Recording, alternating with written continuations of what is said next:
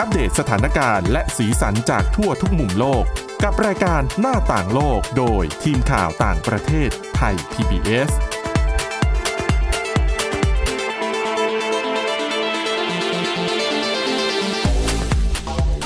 สวัสดีค่ะ คุณผู้ฟังนี่คือรายการหน้าต่างโลกนะคะ วันนี้เรามีเรื่องราวข่าวสารที่น่าสนใจหลายเรื่องเลยทีเดียวนะคะนำมาเล่าให้ฟังกันค่ะอ่าสำหรับวันนี้นะคะ พบกับคุณอาทิตย์สุโมนเรืองรัตน์สุนทรแล้วก็ดิฉันสวรักษ์จากวิวัฒนาคุณค่ะ สวัสดีค่ะ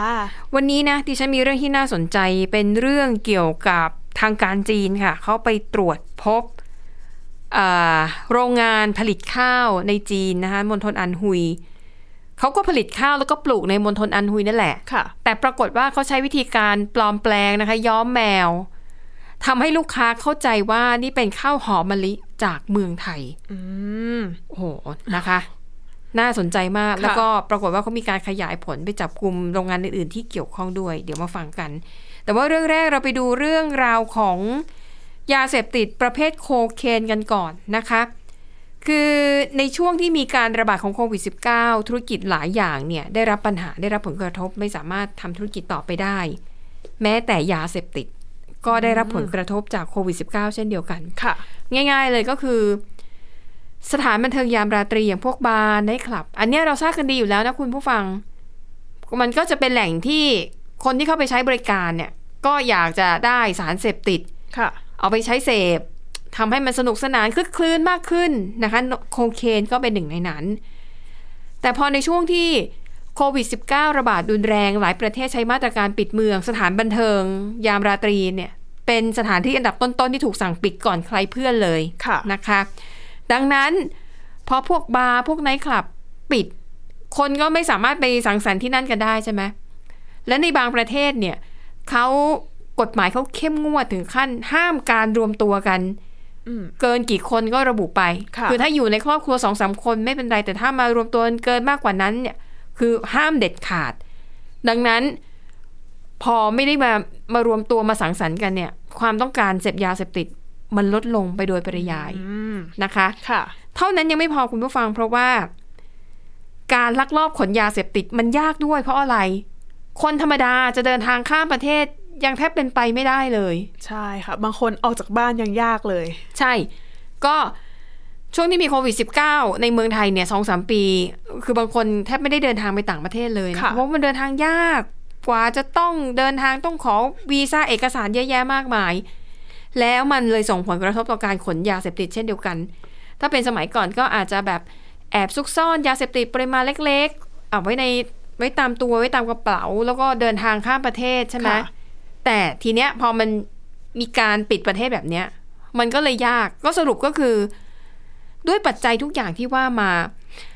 ทำให้ธุรกิจค้ายาเสพติด ในช่วงที่มีโควิด -19 ระบาดรุนแรงเนี่ยมันซบเซาไปด้วย อืม แต่ตอนเนี้ยส่วนใหญ่ก็คือกลับเข้าสู่ภาวะปกติกันแล้วนะคะ ค่ะ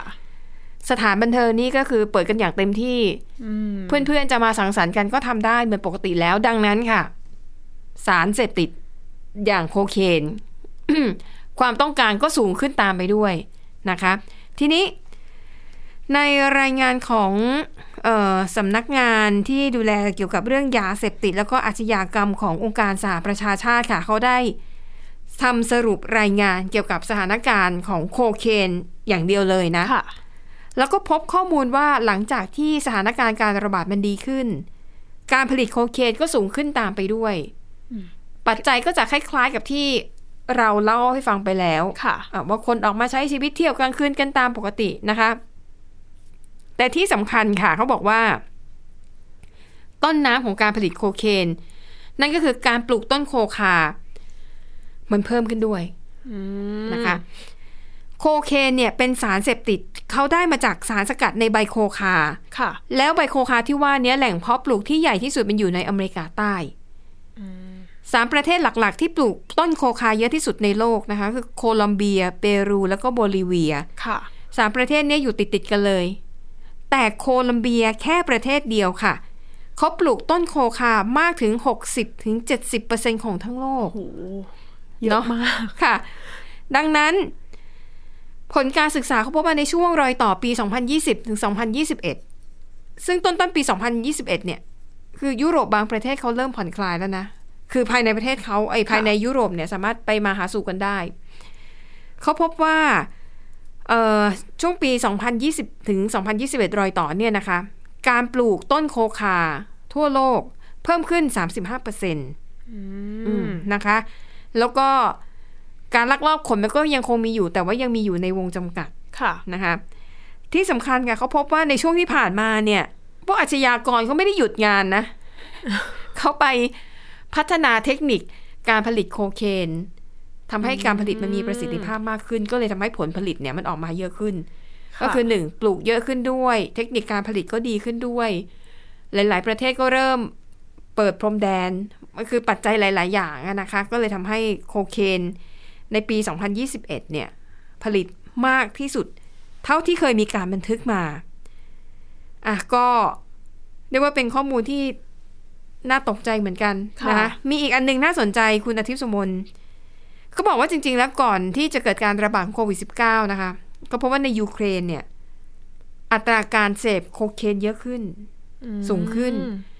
เพราะว่าจริงๆยูเครนนี่ก็อยู่ในยุโรป ค่ะ นะคะก็อาจจะมียาเสพติดแบบเอ่อเล็ดรอดเข้ามา แต่พอรัสเซียใช้กำลังบุกยูเครน 24 กุมภาพันธ์ปีที่แล้ว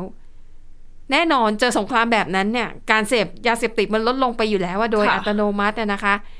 แต่ที่น่าสนใจคือฝั่งรัสเซียการเสพโคเคนก็ลดลงเช่นเดียวกัน อืม ทีนี้ในรายงานฉบับเนี้ยก็ยอมรับนะคะว่าไม่แน่ใจเหมือนกันว่าทำไมการเสพโคเคนในรัสเซียถึงลดลง เขาบอกว่าอาจจะเป็นไปได้ว่าหนึ่งตอนนั้นเนี่ยรัสเซียโดนประชาคมโลกใช้มาตรการคว่ำบาตรหนักมาก ก็เลยอาจจะส่งผลกระทบทางเศรษฐกิจหรือเปล่า คนก็เลยแบบไม่มีเงินมากพอที่จะเอามาซื้อยาเสพติด ค่ะ หรือสองพอมันเกิดสงครามในยูเครนนะคะพื้นที่บริเวณนั้นน่านน้ำที่อาจจะเคยเป็นเส้นทางลักลอบขนยาเสพติด มันมันมันใช้ไม่ได้แล้วอะเพราะว่ามันมีการทำสงครามกันอยู่ อืม ก็เลยทำให้ยาเสพติดเข้าไปในรัสเซียน้อยลงด้วยหรือเปล่า ค่ะ อันนี้เป็นสองปัจจัยที่ในรายงานของ UN เนี่ยเสนอแนะขึ้นมาแต่ไม่ได้ฟันธงนะคะ ว่าจริงอย่างนั้นหรือไม่อ่ะอันนี้ก็เป็นข้อมูลล่าสุดที่นำมาเล่าให้ฟังกัน เล่าเป็นเกร็ดความรู้นิดนึงนะคะคุณผู้ฟังเอ่อจริง ๆ แล้วโคเคนเนี่ยนะคะ อย่างที่บอกว่าต้นกำเนิดเนี่ยมันอยู่ในอเมริกาใต้ แต่พอเขาผลิตขึ้นมาเนี่ยจะใช้กันเยอะมากในช่วงแรก ๆ เนี่ยจะอยู่ในแถบยุโรป แล้วก็อเมริกาเหนือ ค่ะ เพราะเขาบอกว่าเป็นสารเสพติดที่ราคาค่อนข้างแพง คนที่จะเสพโคเคนได้ต้องมีเงินระดับหนึ่ง อืม นะคะ ตลาดรองลงมาค่ะ อยู่ในอเมริกาเหนือเอออยู่ในอเมริกาใต้ อเมริกากลางแล้วก็แถบแคริบเบียน ส่วนของไทยค่ะ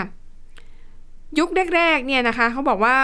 เริ่มมีการจับกลุ่มแล้วก็ยึดของกลางโคเคนได้ในประเทศไทยครั้งแรกเนี่ยในปี 2022 คุณยังไม่เกิดเลยมั้งใช่ไหม ค่ะ นะคะ ซึ่งในช่วงนั้นนะคะ ในประเทศไทยเนี่ยกลุ่มคนที่เสพเนี่ยจะเป็นชาวต่างชาติ ค่ะ แล้วก็เป็นคนไทยที่เคยไปศึกษาที่ต่างประเทศ อืม อ่ะพอกลับมาก็อาจจะอ่ะรู้จักสารเสพติดชนิดนี้ ค่ะ ดีอะไรแบบเนี้ยนะคะอ่ะนั่นก็คือเรื่องราวของสารเสพติดที่เรียกว่าโคเคนนะคะซึ่งดิฉันอ่านเรื่องนี้แล้วก็น่าสนใจจริง ๆ เพราะว่าแม้คนทั่วโลกจะตกงานจะ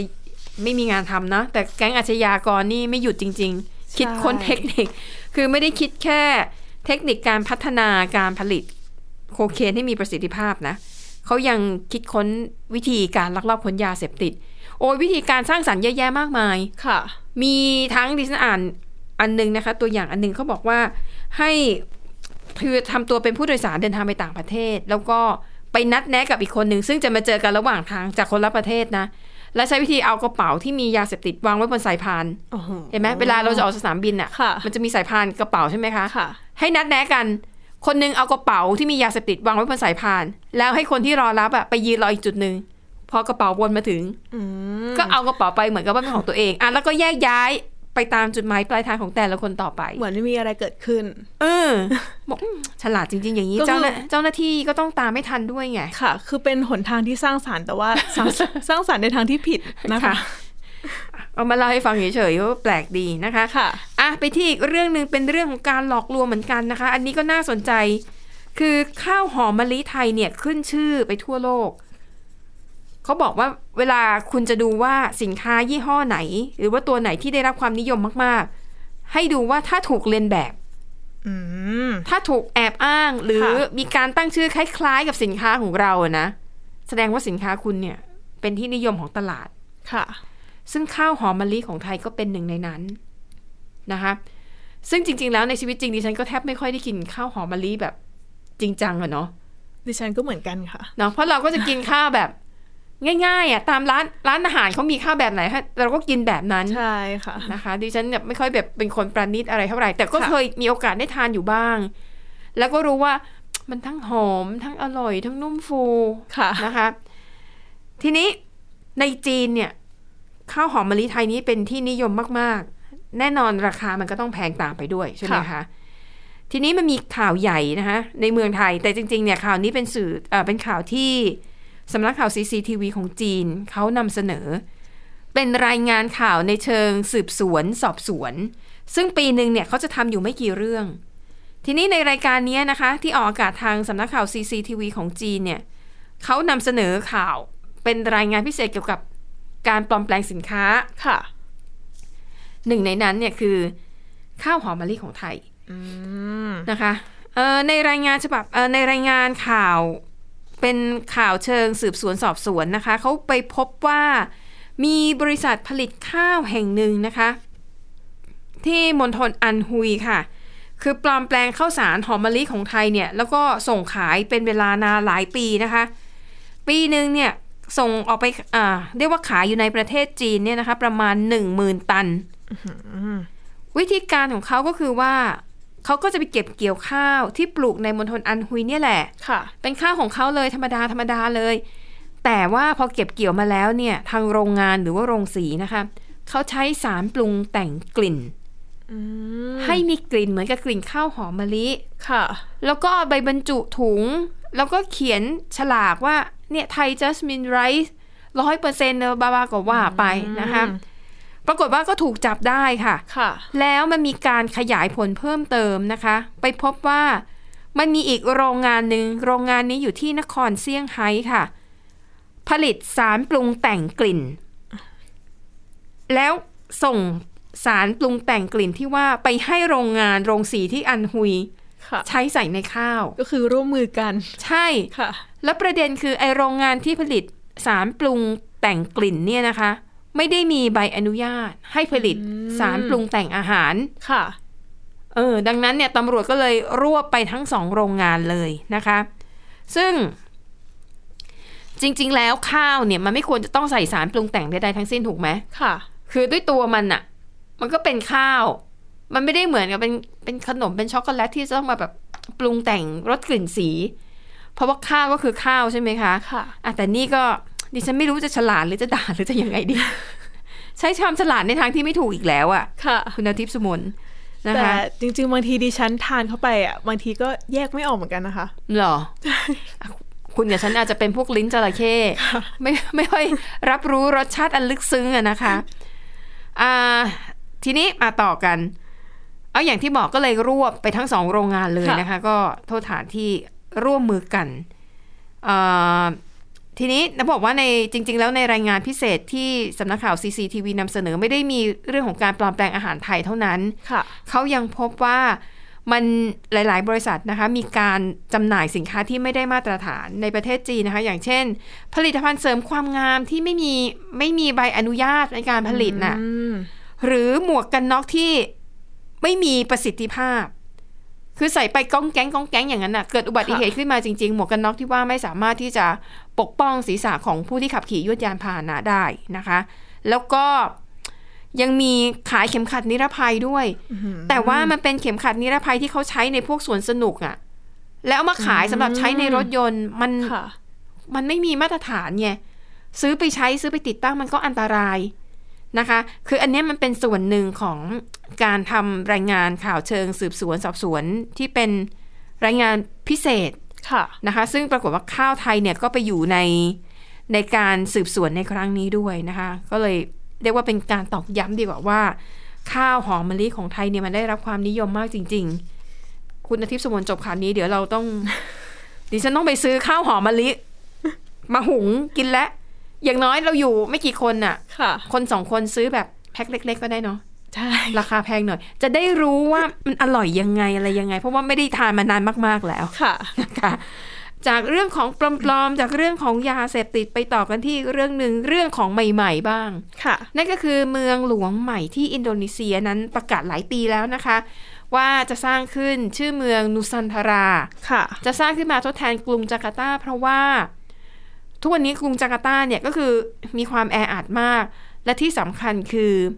เขาคาดว่าเมืองหลวงจาการ์ตาเนี่ย จะจมน้ำในอีกเวลา ใช่ เวลาสักประมาณสิบปี เพราะว่าดินมันซุดลง แต่ว่า ค่ะ ระดับน้ำทะเลมันก็เพิ่มสูงขึ้นด้วย แต่ว่าการสร้างเมืองใหม่ กลับส่งผลทำให้เกิดปัญหากับเอ่อเรียกว่ากลุ่มชาติพันธุ์ หรือว่าชนกลุ่มน้อย ใช่ค่ะก็คืออย่างที่คุณสวรักษ์บอกนะคะก็คือ เมืองหลวงกรุงจาการ์ตานะคะกำลังซุดลง อืม ต่ำกว่าระดับน้ำทะเล คือเรียกว่าเร็วที่สุดในโลก ค่ะ นะคะแล้วก็ยังเสี่ยงต่อการเผชิญแผ่นดินไหวบ่อยครั้งด้วย อืมใช่ นะคะก็เลยเป็นที่มาที่มีการมีโครงการที่จะสร้างเมืองหลวงแห่งใหม่นะคะ ค่ะ ซึ่งสิ่งที่เกิดขึ้นนะคะก็คือเขามีการเริ่มโครงการที่เร็วเกินไป อืม ก็คืออันนี้นักสิ่งแวดล้อมออกมาพูดนะคะ ค่ะ ก็คือเริ่มโครงการเร็วเกินไป แล้วก็ไม่ได้คำนึงถึงสิ่งแวดล้อม คือจริงๆเป้าหมายเนี่ยบอกว่าจะสร้างเมืองหลวงที่เป็นเมืองป่าไม้ยั่งยืน อ่า ค่ะ นะคะ แล้วก็ตั้งเป้าว่าจะมีขนาดใหญ่กว่ามหานครนิวยอร์กถึงสองเท่า ค่ะ นะคะ แล้วก็จะพัฒนาโดยยึดสิ่งแวดล้อมเป็นศูนย์กลาง อืม แล้วก็จะกลายเป็นเมืองหลวงไร้คาร์บอนภายในปี 2045 ด้วย ค่ะ แต่ว่าในทางกลับกันนะคะ ในกระบวนการก่อสร้างเนี่ย กลับทำให้สิ่งแวดล้อมเสื่อมโทรมลง อืม นะคะ ก็คือไม่มีการคำนึงถึงสัตว์ป่า ตอนริเริ่มโครงการนะคะ สิ่งที่ควรทำเลยก็คือควรที่จะย้ายสัตว์ป่าออกจากพื้นที่ก่อน